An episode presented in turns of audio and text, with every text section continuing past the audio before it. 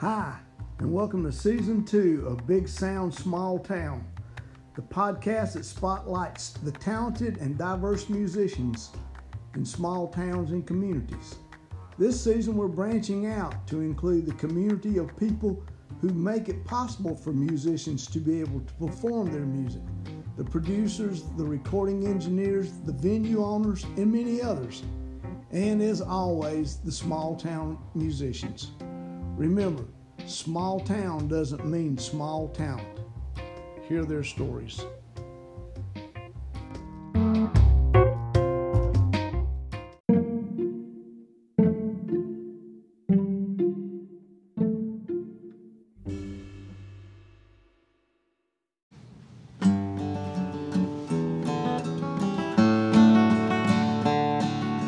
Sitting back listening to the voices grumbling, beggars and drunkards and poor men mumbling. Thirteen days in a gray barred hell, and nobody wants to go my bail. I want to see the sunshine. I want to hear my baby cry. I want to get back and see one more day in Dover. Laid up in a boxcar, the stories unfold. Hungry tramps talking about a pot of gold. I watch the liquor and coffee stains darken on the shirt. They're touched by the rain. I want to see a snowfall. I want to hear a robin call. I want to get back and see one more day in Dover.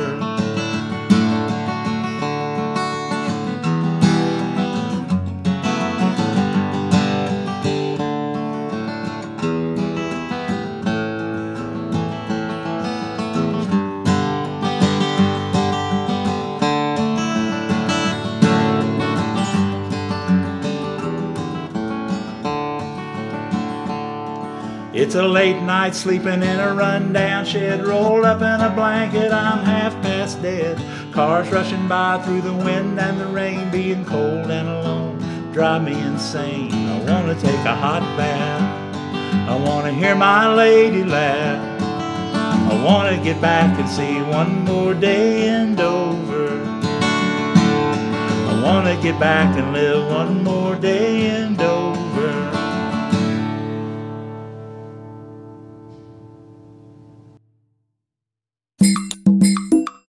Today on Big Sound Small Town, we're in the Earl Scruggs Center, and my guest is singer songwriter Dale Brittain. Welcome to the show, Dale. Thank you, Sandy. Thanks for having me. You're welcome.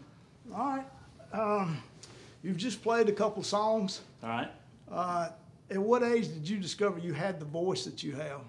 I guess when I was about 15 or 16. Did you- Somebody else kind of pointed it out to me. I didn't really realize it, but uh, uh, so, and it was around that same time that I heard James Taylor the first time, which was kind of what set me off on Oh, okay. this whole thing. You Now, know, now, were you singing before that somewhere? I mean- uh, not real. Well, no, not really. I mean, I.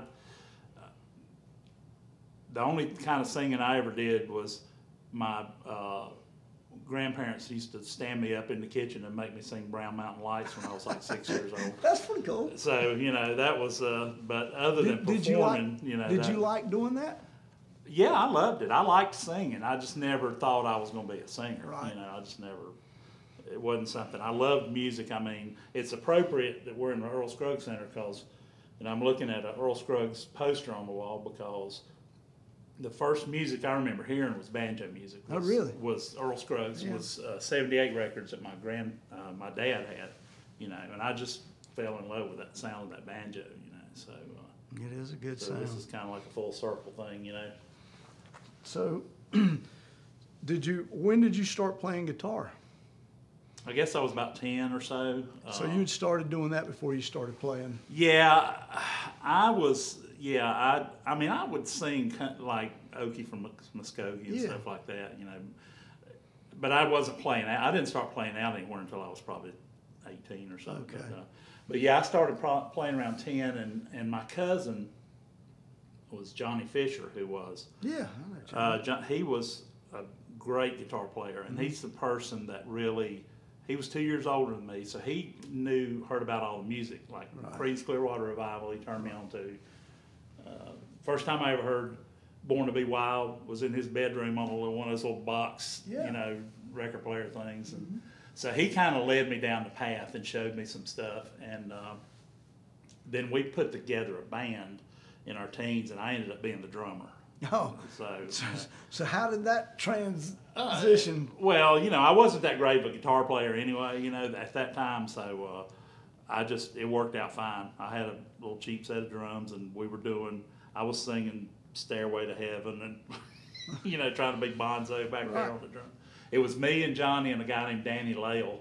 yeah, I know uh, Danny Lale too. You know Danny? Yeah, he played in, he, he was in a band with his uncle for a long time somewhere. But Played uh, at Ponderosa for years. Yeah, yeah, he was a good guy. Yeah. You know, he, uh, so it was, we were a power trio. Yeah.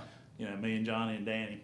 Well, that's And- that is that's three good musicians. Uh, we had we sounded okay, you know. We didn't really have PA or anything, but I mean, we were doing like behind blue eyes, and, and I was singing all that stuff, you know. Uh, and but that was just in high school, and then Johnny went off and kind of became a real country musician. You know, He he, went he ended up in the house band at Country City when Randy Travis was there. Right. And he was in the um, Possum Holler, you know, down in New York. He was in that house band for years. So he went on and really had what I consider to be a success because he was making a living. Yeah, you know, he which was, was yeah. that was always the goal for me too. You know, to make a living at it somehow, but didn't actually pan out. But you know, So what happens from there? You well, let's see. Um, kind of went that way through high school. I I met uh, a guy named James Crossley when I was 16 years old, and James was probably 20 or 21 at the time, and he was in a band called Reborn Hope, which was Yep. a great rock, the best band around here. Yeah, they Uh, were. uh, James and uh, Russell Walker, Boo Knipe, and Mm-hmm. uh, Phil Pendleton. So those guys kind of, they kind of adopted me, and I just hung around. But they'd come get me and take me to gigs with them and stuff. It was cool. I thought I was the coolest guy in the in the room, you know. And uh, then when I graduated high school, uh, I kind of lost touch with those guys, and I uh, went out west for a month and bummed around out there. Then I went to Rhode Island, bummed around up there for about a month, and uh, uh, decided to come home. And I came home the weekend of the August Jam. Oh, okay. So yeah. I, I cooked a ride with these girls. Uh, I was in Richmond, and these girls in a VW Bug that were. I wasn't going. I was going home, and they said, well, "We're going to August Jam." And I said, "Well, I'll go with you." So we got down there. Of course, I didn't have any money. I didn't have a ticket or anything, and I ended up being one of the people in the big crush of the gate crashers like that that day. Right. Um, in fact, I found a picture online that I'm in. right before I got put, I got pushed through. I didn't have any choice, you know. How old would you have been then? I was 18. 18? Yeah, and but the the thing about it was I had left my suitcase in that in those girls' car, and you know, of course, I ran into a friend, and we. I woke up the next morning, everybody was gone. I went out there hoping they'd at least set my suitcase out. Well, it was gone. Had all my clothes in it, so that was kind of I kind of bottomed out there, and uh, so shortly after that, I joined the Navy which was a huge mistake. uh, so I ended up, I spent about, I don't know, I went AWOL several times until they finally kicked me out. Before they kicked me out, they stuck me in the uh, Newport, Rhode Island brig for six months. Now, were you were you um, writing and singing at this point? Oh yeah, I was writing songs. I wrote a song in the Cleveland County Jail while I was waiting for the Navy to come pick me up. that's that's great. Yeah, story. which I still do to this day. And I always, especially if I'm in Shelby, I say, I wrote this song right down the street here in Cleveland County Jail. You know, Is there any chance at some point today we can hear you do that? yeah, I'll give it a shot. All Yeah, right, yeah, right. sure. Yeah, it's in a lower key. Maybe I can. Uh, yeah, but uh, That's a good story. That's but really well, you know, I wrote the words. Of course, I didn't have a guitar. story. of course. Yeah. with me at Oh, the time, you know. But uh, but yeah, it's called Dover, and uh, it was really based on. Uh, I just kind of pictured like Dover, New Hampshire, or something, and everybody sort of took it as me meaning Dover Mill. you Yeah, know. yeah, yeah. But I mean, it's the same same deal. You know, it's just a fictional place. But um, when I got out, I came home. I got back up with James. I actually moved in with him and his wife Kathy. They were living down in Patterson Springs, and he was in a band then called TNT with Patty Lovelace and Terry Lovelace. Mm-hmm. And there was a guy named Roger. I can't remember his last name, who was a great guitar player, and another guy, the bass player that they called Hawk. I never knew his name either. but they were they were playing in a place uh, in Gastonia, 321 Club. It's elite. It's one of those illegal nightclubs where you go up to the door, it's a steel door, and they slide the little thing back and look out at you. You know, so they played there from 11 at night till four in the morning, four days a week. So I didn't have a job, so that's where I just hung out with them, Yeah. listened to Patty sing. and- Yeah. I mean, she was singing like Barracuda, Oh My yeah. Heart, and stuff like that. oh that. yeah, I you know. remember she Joan Jett. I, Yeah, I, yeah. I so- but she'd do Silver Wings, and Right. she was obviously had the country voice. Mm-hmm.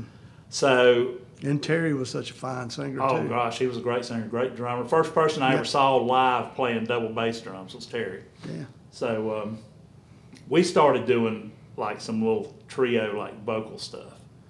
So um, around that time, there was a guy named Donnie McIntyre who was from around here who was a dobro player, and he he kept trying to get me to play grass. And he said you you should try it, but I, I never really did. But he actually took me up to. Uh, Took me and James up to Hayne Coleman's house one night. Yeah. And so I met Hayne there, Butch, Richard Walter, met all those guys that have been a part of my life ever since, you know, musically. And, uh. And they've been a big part of the music here in oh, Cleveland County. all yeah, I mean, you know, Hayne's still. yeah, he's getting done at it, you know. He's been on the show. Yeah. So uh, yeah, I listened to that. Yeah. I, I had forgotten about him. You know, th- some of those guys like Ken Walter and them used to go uh, skydiving. So Yeah, oh, yeah. for a while, you know, they were in. The, I never could get up the nerve for it, but but anyway, um, that night that we were there was actually I think they were having a planning meeting to have the first Rose Hill pig picking. Oh, okay. So they asked me, I played a couple songs. They asked me to play at it, and uh, they put me on at what I thought was the perfect time. It was about six in the evening. You know, it was an all day thing. They, Right. had, they had a beer truck there, and they had Yeah. and stuff. I remember that. Everybody was settling down with their plates, you know, and they put me on. I did like 45 minutes. Uh, Terry and, and Patty got up and sang a couple songs with me. And that was kind of what made my name around here as far as singing, you know. So, uh, um, but I didn't, you know, nothing ever really came of that until about a year later. You know, Richard, I knew Richard, but uh, Richard Walter, but we didn't really see each other a whole lot. But uh, I got into a band. There was a bunch of people that hung around over at Sedgefield Apartments, and I met uh, Tim Krotz, who was living there, and a guy named Al Bates, who's my best friend to this day. I got to throw in a plug for Al there. I know he's going to be listening to this, but uh, we. Uh, uh, Tim and Larry and I, Larry White and I put together a band called Sedgefield Bluegrass. and Richard was the bass player. Of course. So, uh, but he was also in Smoking Grass. Yeah. So we were all at a party one night at Rose Hill and uh, uh, just jamming. And Art Brooks, who was in Smoking Grass, the banjo player, asked me if I wanted to join the band. And to me, that was like being asked to join the Beatles or something. I thought That's cool. it was, yeah, it was something. I, I was really, because I knew about them. I knew they had great harmonies and stuff. Who was in there when you joined? When I joined, it was Richard, Art, uh, Andy Morgan, and then me. Right. Um, and I don't, um I don't know what happened to the guy before me. I don't know if he moved away or something happened. He wasn't playing with them anymore. You know. Um, so we started, uh, we started rehearsing a lot. Now I heard Daryl Allison say that we were playing Note Perfect. Newgrass Revival Cup. I don't know about that, but you know we were we had a lot of energy. Daryl's been on the show. Too. Yeah, that's why that's why I heard him say that was on the. the He podcast. did. Yes, Yeah. he did. That's where I was going with that. Yeah, uh, I, and uh, when I heard that, I was like, "Well, thanks," but but we were, you know, we had a lot of energy. We were real enthusiastic and stuff. Uh, we started practicing a lot. Started looking for gigs. Uh, the first gig that we got that was paying when I was in the band was at Mickey's Pub in Spartanburg. Okay. So we got down there, and we did set up sound check, and um, Mickey came over, the guy, and uh, he says, "You know, Toy Caldwell's here." And we looked over in the corner, and there's this guy with this big hat Cowboy hat. that I think had a stuffed bird on it, if I'm not mistaken. I, know I'm not, you know, it just it was very ornate, Right. whatever. I don't know if it was actually a bird or not, but it seemed, it was a lot of feathers and stuff. So, uh, but we got up and played the first set, and you know, I just kind of forgot he was over there, and we did our thing, and um, I was sitting on the edge of the stage during the break, and he came over and sat down beside me, and we started talking. You know, he said, "I like what you're doing and stuff," and just being nice. And uh, they were playing. Um, they had the, the whatever jukebox or whatever going, and Melissa by the Allman Brothers came on. Yeah. And he said, "You know, I, I play a pretty good guitar lead to that," and I said, "Well, I sing it." And he said, "Well, let's do it." so we jumped up there and. You know, me and Toy and played Melissa, which was cool. And then, then we got the whole band up there, and uh, we ended up doing a bluegrass version of "Can't You See." Yeah, So that was another high point. that's you know. pretty high point. Yeah, yeah, Yeah, that was that was pretty thrilling. So, uh, I'd say that was pretty pretty thrilling. yeah. Um, well, let's see. Should I just keep going with this tale, or yes, uh, you should keep going with this tale. Because it, it uh, I'm trying to be as linear as I can because there's a lot of twists and turns. But Well, the twists and turns is what makes it interesting. yeah, um, They're kind of like scars. well, you know, uh, Richard Waldrop got a job with uh, Plum Hollow Band. Right. Went on the road with them, and I mean, they went on the road. They went out west, Yeah, they playing did. Mm-hmm. ski resorts and stuff, and uh, so he made the big time. He got the. Uh, matter of fact, he told me one time that his favorite bed was a bunk on the bus. You know. so um, um, Butch Turner joined us.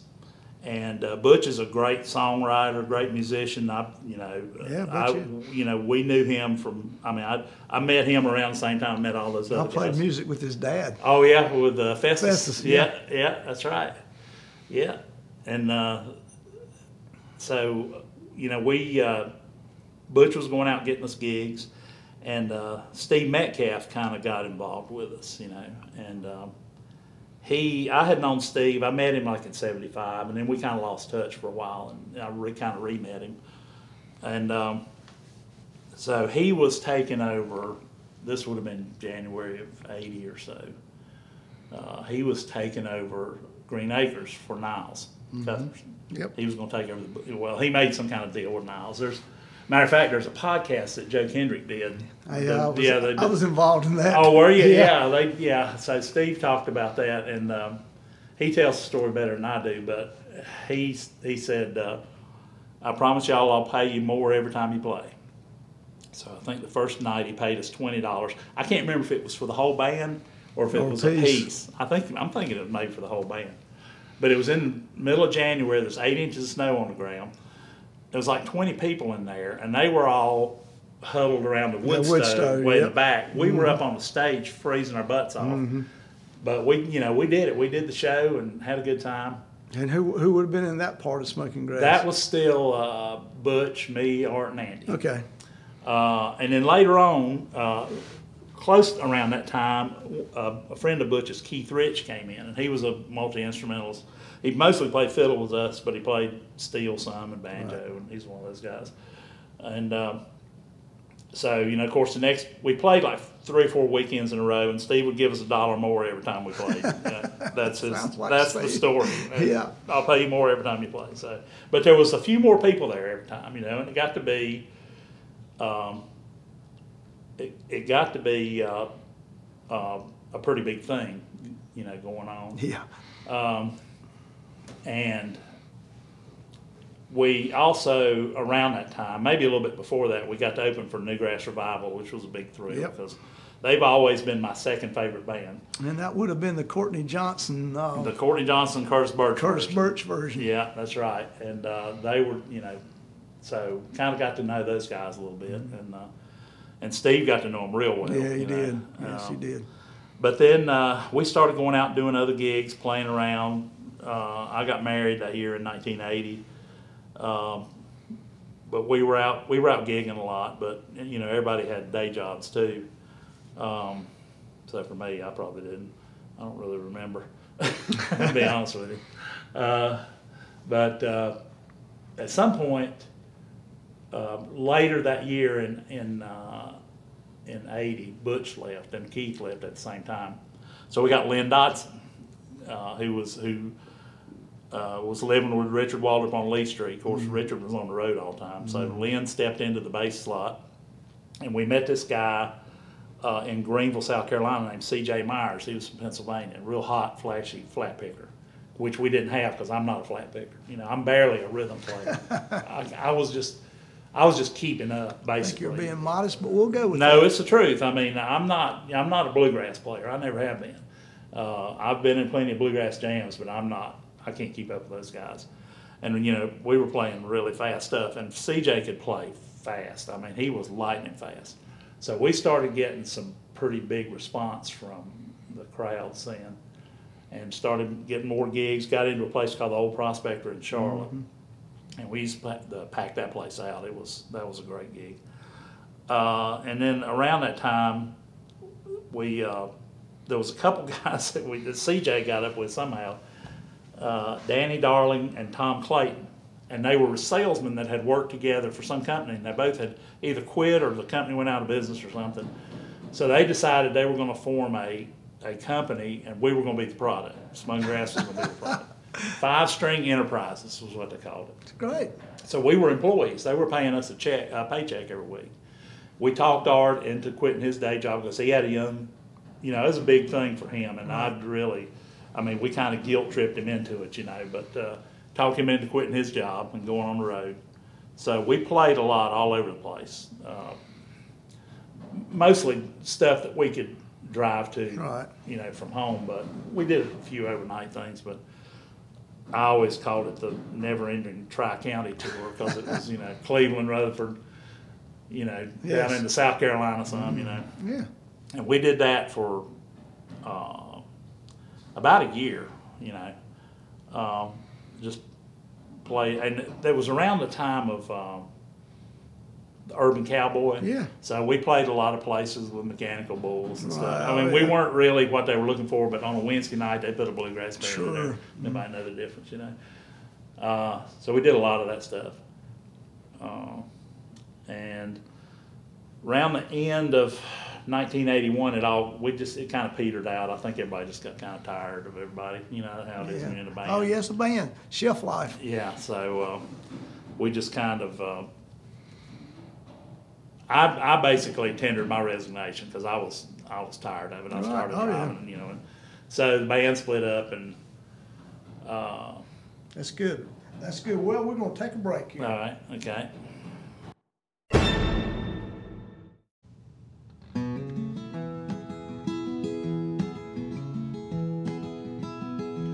I've been windblown, but I'm going home. Got some friends I want to see in North Carolina.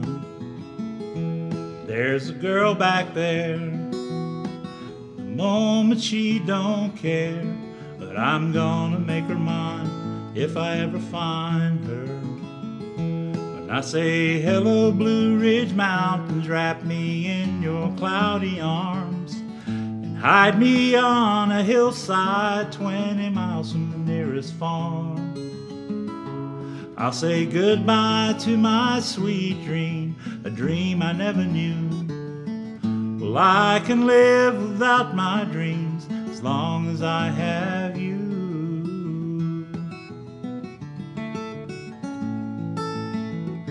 Well, I'm gonna stop at the next bar I see.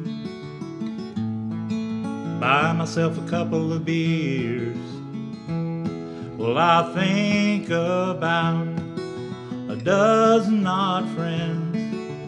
Maybe shed a couple of homesick tears. Well, how many more lonely crossroads? And how many willing hearts must I pass just to make it back to my only home? And just how long will my homecoming last?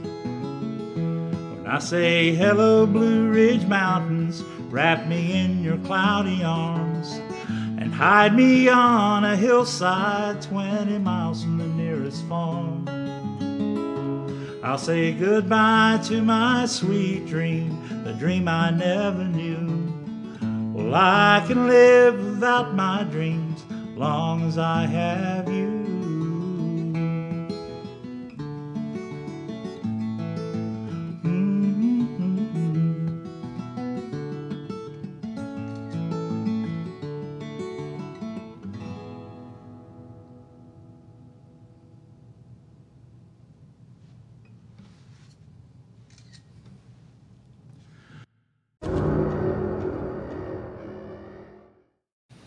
I'm back here with Dale Brittain, and he just got to the end of Smoking Grass Saga, so Yeah. we're moving to the next Sad chapter in this musical journey. Yeah. Well, uh, that kind of ended it for a while. Um, Did I, you get burnt out? I guess. I mean, you do. yeah, I didn't play any gigs. Uh, I didn't really do much of anything. We were, uh, I think we were living in Lenoir then, so I was kind of far away from everybody else. You know? Right. And uh, I just kind of went through, you know, just a rough couple years, really, not having that in my life. You know, so. Oh, it makes a difference. Yeah. And. I, in, in fact, there for a while, I didn't even have a guitar uh, for probably two or three years. And uh, I started kind of, you know, coming out of the fog of it, you know, around about 84 or so. So uh, I ordered this guitar, uh, sight unseen from Mandolin Brothers, the D18, 1979 D18. I called him up and said, I don't want to spend more than $1,000. And he said, Well, I got this. Uh, D18 here, and uh, he strummed it over the phone, which you know, you, obviously you can't tell anything. Right. But they sent it to me on on you know on spec, and I Yeah. played it. It's kind of hard to play uh, when I first got it, uh, but I had some. I had Carl McIntyre put some new Sure. frets on it and stuff, and still got the pickup that Carl put in it. I still have two guitars with Carl Yeah, McIntyre. it sounds still sounds great to this Yeah, day. You know, it's do it's too. Mm-hmm. a passive. You know, it sounds really good. But he did the he did a fret job on it, and then uh, just recently I got the neck reset, so now it plays great. But Who did uh, the neck reset? Just uh, Ken, uh, crap, I can't think of his last. It's Mountain Home Guitars up in he's up in uh, Candler. okay. I can't think of his last name. His first name's Ken. But Okay, he, that's cool. but yeah, he did a neck reset, made it a lot easier to play. So it's back to being my main guitar now. But I got that, like I said, in '84 or so, and started plinking around on it, and trying to pick up, get back in shape, hmm and uh, was mostly just playing in jams. You know, there would be picking parties Sure. here and there, and that That's Cleveland. County. They're everywhere. Yeah, and um, then uh, I don't know, around ninety or so, uh, I went with a friend to see Nanci Griffith in Charlotte, and they had uh, an opening act, which was they weren't bad, but they weren't that great either. And I was sitting there the whole time they were on, just like going, I can do better than that, you know. Right. So that kind of lit a fire under me. And I said, if they if they can do it, then I can do it. So I started practicing more. Started booking booked a lot of stuff in Charlotte. There was a a chain of restaurants called Rainbow Deli that I got into. There was like three or four of them, and I This is a started. solo gig. this was solo. But yeah, I've I've been solo ever since. Okay, Uh, so you've been solo all this time since. all all this time since Smoke Grass split up, I have not been in a band. Okay. Um, uh, I've had some, other than informal, you know, I've had, I've got friends up in Michigan that'll come down and play with Right. me, and we've done some shows, but it's not really a band, Right. you know. But uh, anyway, you know, I started then, started practicing again, started getting out and playing again. And this one one branch of the Rainbow Deli was up at uh, University area in Charlotte, and at the time, uh, Carrot Top, the comedian, was Yeah. living up there, Yeah.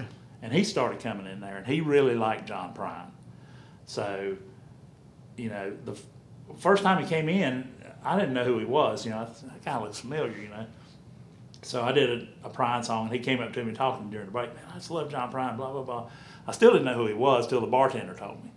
So then he started coming in there a lot, you know. So that that was kind of cool because he was just starting to kind of take Yeah, off then, you know. But I played up there a lot. I was working in Huntersville and playing three or four nights a week, which was just brutal because I live in Gastonia, you Yeah. know. But I was doing it. I was young. I could I could do it, you know. And you know, I just around that time, around ninety, let's see, 90, it would have been ninety two. Somebody told me that they were having uh, music at the uh, River Rat down at Lake Wylie, Yeah. Which was run by a guy named Al Powell. It was uh, who's from Gastonia. And back then, if you wanted to go drinking in Gastonia, you had to go to Charlotte, or Sure. everybody went to River Rat. Yeah. I mean, that place was, you know, it was, it was just where everybody in Gastonia went. They had great food. They started out in a small place, and then they built a new place, which was really big and had a nice patio. And he started having live music out there. So I got in touch with him, and he hired me in the summer of '92. And then he hired me back in the summer of '93, summer of '94. Turned out I played there for 17 summers. Wow, that's a Uh, good job. That's the longest job I ever had. Well, I, I worked for the phone company for 17 years, so they were they're equal. But um, every summer I was out there. Some summers it was every weekend, unless it was raining. Uh, there was another guy that did it that he and I would trade off with, but some he was on the road some. So and there was some summers he didn't play there at all, and I did every weekend. With that, I guess you had to do a lot of Buffett covers, didn't you? Oh man, I did. yeah. Summertime at the lake, I'm, I'm betting you Oh my. God, those people love them some Buffett. You know? Yeah, they do. But um, I kind of got good doing that because I was doing it, you know, So much, yeah, I'm sure. because I don't practice. I'm just I'm just too lazy. I don't I'm, I just don't practice. So my practicing is being on stage. Right, So if I go without gigs for a while, I start getting rusty. yeah.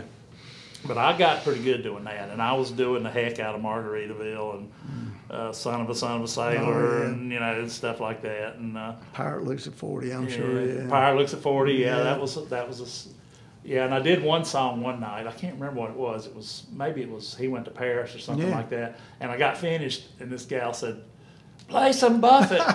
yeah, that's, that's I about right. Honey, that was Buffett. but uh, most of them knew it, you know. And I was doing my original stuff Right. down there and just mixing it up. And I'd have my buddies from Michigan. I really need to talk about them because these guys have been the main part of my musical life for the last 20 years. It's Al Bates, who I met in Shelby um, at Sedgefield Apartments. He's a dobro, banjo, guitar, mandolin. He's a multi instrumentalist. He lives in Kalamazoo. And uh, he and I have been basically musical partners. We can go for a year and sit down and play like we've been playing all year long, yeah. you know, because we've been doing it so long. And there's another guy from up there named Wes Pettinger who is a banjo, great banjo player who's on my CD. And um, he runs a bluegrass festival up there now. It's Charlotte. They spell it like Charlotte, but they say Charlotte, which has been going on for 45 years. He took it over. Uh, he took it over, I think, in the 40th year. Do you, do you go up there and play? I go. I used to go every year. I skipped a couple of years, but I went up there this past uh, about a month ago or two months ago, and just hung out with him, you know, and, and picked some. But I played at his first Charlotte Bluegrass Festival right, when he took it when he over. took it over, and those people are hardcore uh, traditional Bluegrass. bluegrass. So Al and I went out and did the singer songwriter thing in the afternoon with guitar and dobro.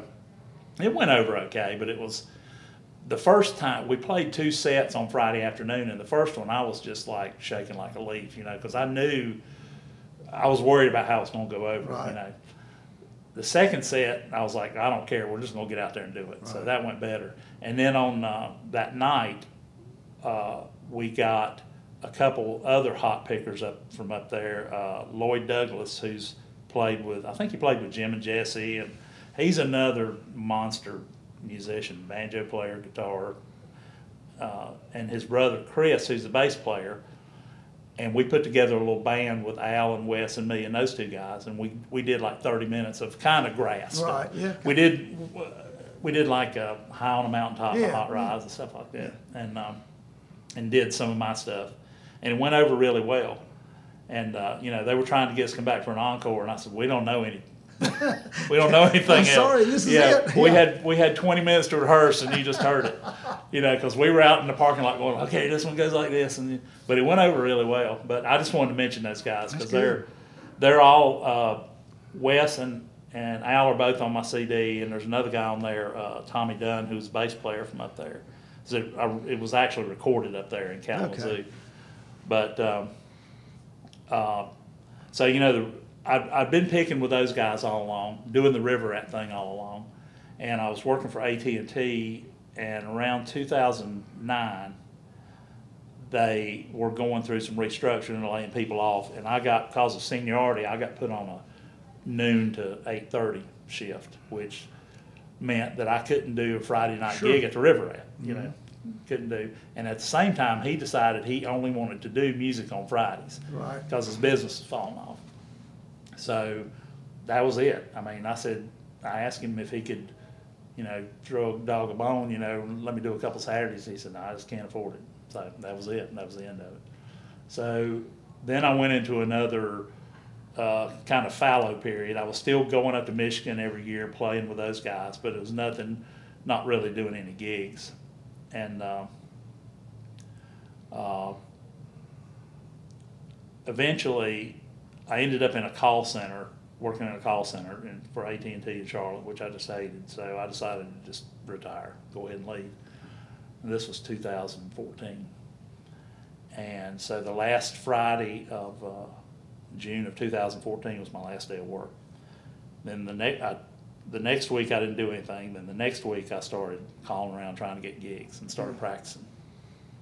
First place I called was Newts, and you know they just I said, y'all should hire me. I'm pretty good. They said okay. you know then I then I went to talk to Jamie. Yeah. Got in down there. Uh, so I, the first time I played at Newts was like in September 2014, and one of my friends uh, from high school, uh, Liz, brought a bunch of her friends, and a, it was just packed out. I don't know where all those people came from, but uh, I thought, wow, this I can do this, you know. So uh, so I started playing at Newts a lot. Started playing at the Dragonfly, and I just fell in love with that place. That's great. That's a great venue. It's the it's Particularly the for a favorite one I have ever done. You know, For singer songwriters, Yeah, great. The acoustics are great. The everybody, for the most part, will sit there and listen to True. you. You know, and um, and then Roger Holland approached me about playing at Newgrass, so I played down there a few times, but I kind of got shuffled off the rotation. Yeah, it's kind of hard for one person to, to hit much there. Yeah, yeah, it's it. Yeah, I you mean, really I've, need I've seen good musicians struggle with Yeah. the one person there. I yeah, I really wasn't drawing in there, you know, and uh, but you know, I draw great in the Dragonfly. Yeah, Dragonfly's Uh, but uh, so right now, the Dragonfly is basically my home. That's that's where I do. Uh, you know, I'm doing five or six there next year, at least through September, and then probably a couple more later Right. on in the year. But when I started playing there, I started because when I first started, like on a Wednesday night, there'd be five people in there. right, yeah. So I would just start talking, just telling stories, and I'd tell, you know, like one of the stories I tell is uh, uh, one of the times when I was AWOL from the Navy, I was out in Colorado and I was coming home. I was going to hitchhike home, and uh, I didn't have any money. I was flat broke, and uh, I was so broke that I had been eating in a soup kitchen every day at noon, and that was the only meal I was getting. So I said I got to get home somehow. So I planned it out. Uh, I went to the soup kitchen at noon. I ate all I could eat, and I got out on the on the highway and started hitching. And I eventually ended up uh, real late that night. A guy picked me up, uh, and he was had a trailer with some horses in it, and he was going he was going to Amarillo. And I, I knew that I 40 went through Amarillo. So I said, well, if I can at least get down there on the highway, then I got a straight shot. And plus, it was middle of February and I was freezing. Oh, man. So I had I had the prospect all night of being in a nice warm cab of a truck, you know. So I took that ride with him. We got to got to Amarillo. He bought me breakfast. Got out on the road. Started on back out on 40. Stood out there for like five or six hours. Nobody picked me up. And finally, this guy stopped. And uh, I got in the car, and he was like playing ZZ Top or something, and it seemed like a really nice guy. He had a cooler full of beer in the back, like Pearl beer, which you know Yeah. any port in a storm. True. So we were just going down the road, just drinking beer, talking, you know, and, and you know, having a good time. And uh, we got out in the kind of in the countryside. And back then, it was before 40 was finished. So Right. parts of it was just you know future I-40s, two lane roads. So we're driving along, and he goes, he looked over and he said, "You have any money?" I thought, "Oh, here we go." I said, "No, man, I'm broke. I ain't flat broke. I had a pint of tequila. That's all I had." And he said, "Well, I'll tell you what." He said, "There's a little store down here that uh, we could go in there and we could knock it over and probably come out of there with a couple hundred dollars apiece, you know." And I said, uh, "I think I'll pass." And uh, so he took me on down the road and let me out, and uh, you know, we pulled into the rest area, and he said, "You you probably better get out." And I said, "Yeah, I guess so." So I don't know if he went back and robbed the place or not, but It's a he- great story. he was so you know I just and then I'll do I'll tell that story and then I'll do like the great filling station holdup. Yeah, so- yeah. you know so I started doing that that's what I was getting around to was you know I started I realized I had all these stories from stuff that had happened Right. that were true that kind of fit with these songs you know? Sure. so I started doing that and people seemed to like it and more people more people kept coming you know Stories are a good part. I mean, Yeah. Michael Reno Harrell's making a living at it. Well, days. you know, I always, I, I was going to be the sensitive singer songwriter, James Taylor. You know, look at the audience. You Right. know, even he gets up and dances around and Yeah. you know stuff now. But people want you to interact with them, you know, especially on that Well, on that level. You they know, want to be entertained. well, somewhat. exactly that, and that's the thing. You know, Tom Paxton told me that one time I went to Swannanoa one year for Sure, the, yeah. the uh, folk thing, I've gone and I to that. and he and I hit it off real well, and I hung out with him and his wife all weekend, and uh, we were talking about songwriting and stuff, and he said, you know, he said when I go on stage, I'm I'm a I'm an entertainer. I'm not a songwriter. I'm an entertainer. Right. And I kind of took that to heart because, especially a place like that that's real intimate, you're on eye level with people, and they're right up on top of you, you know. So it's just like it's it's kind of like sitting in the living room, Yeah. you know. So that's what I like about it. So that you know that's where I'm at now. I'm I'm mostly just a dragonfly guy now, and uh, Steve uh, Metcalf's trying to get me to play up at Barley's, but I just haven't I hadn't really. Yeah, Barley's good. Yeah, I hadn't really reached out to him yet. I we I went up there the other It's a haul from Gastonia, though. yeah I, I yeah I would probably maybe I could crash at his house or something. Yeah. but he uh, he uh, uh, I just wanted to go out to lunch with him and. You know, we would go in there, and he's in like Mr. Promoter mode. You know, No, handing out always- CDs yeah, and stuff. he's always in Mr. So, Promoter uh, mode. so I'll probably call him after the first of the year. But I'll be doing more Dragonfly stuff, and and probably there's a place up in Hickory that's kind of similar to the Dragonfly called the Hickory Wine Shop that I'm gonna try to get back in. It's under new ownership, but I think I can get back in there too. So just enough to keep Yeah, you know keep interested in it. you Sure. know. So it's a great story, yeah, well, thank you. It's and I appreciate you taking the time to come tell it. Well, thanks for thanks for having me. And I've been I've been thinking about this and trying to order everything in my mind, and you know I'm sure I left a lot of stuff out. But, Well, it's uh, a pretty good story. So I, you know, I'm glad you shared it with us. And again, thank you for being here. all right. Well, thanks, Ed.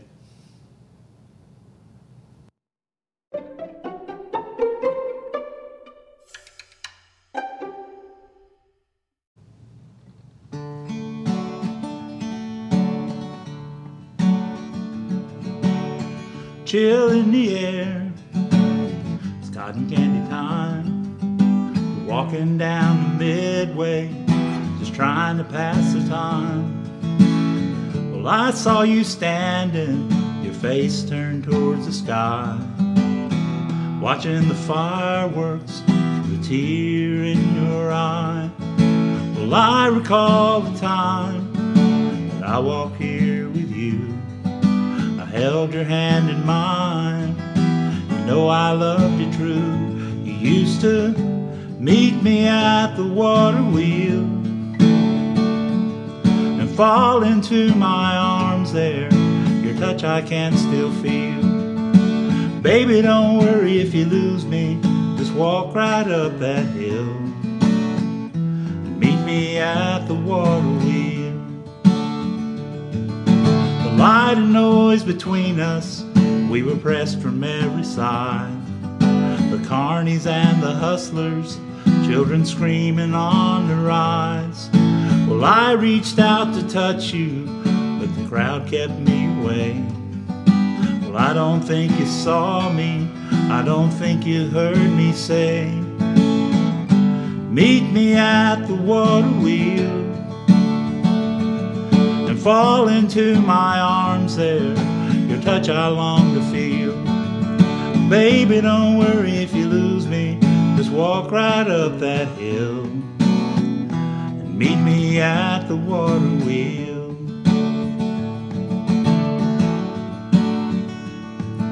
We'll go on and give a quarter to the old man in the booth. He will call your friends and lovers. He'll sing happy birthday too. That's where you can find me, my face turned towards the sky. Watching the fireworks, the tear in my eye. Won't you meet me at the water wheel? And fall into my arms there, your touch I long to feel. Oh, baby, don't worry if you lose me, just walk right up that hill. Meet me at the water wheel. Meet me at the water wheel, the end of the midway, won't you? Meet me at the water wheel.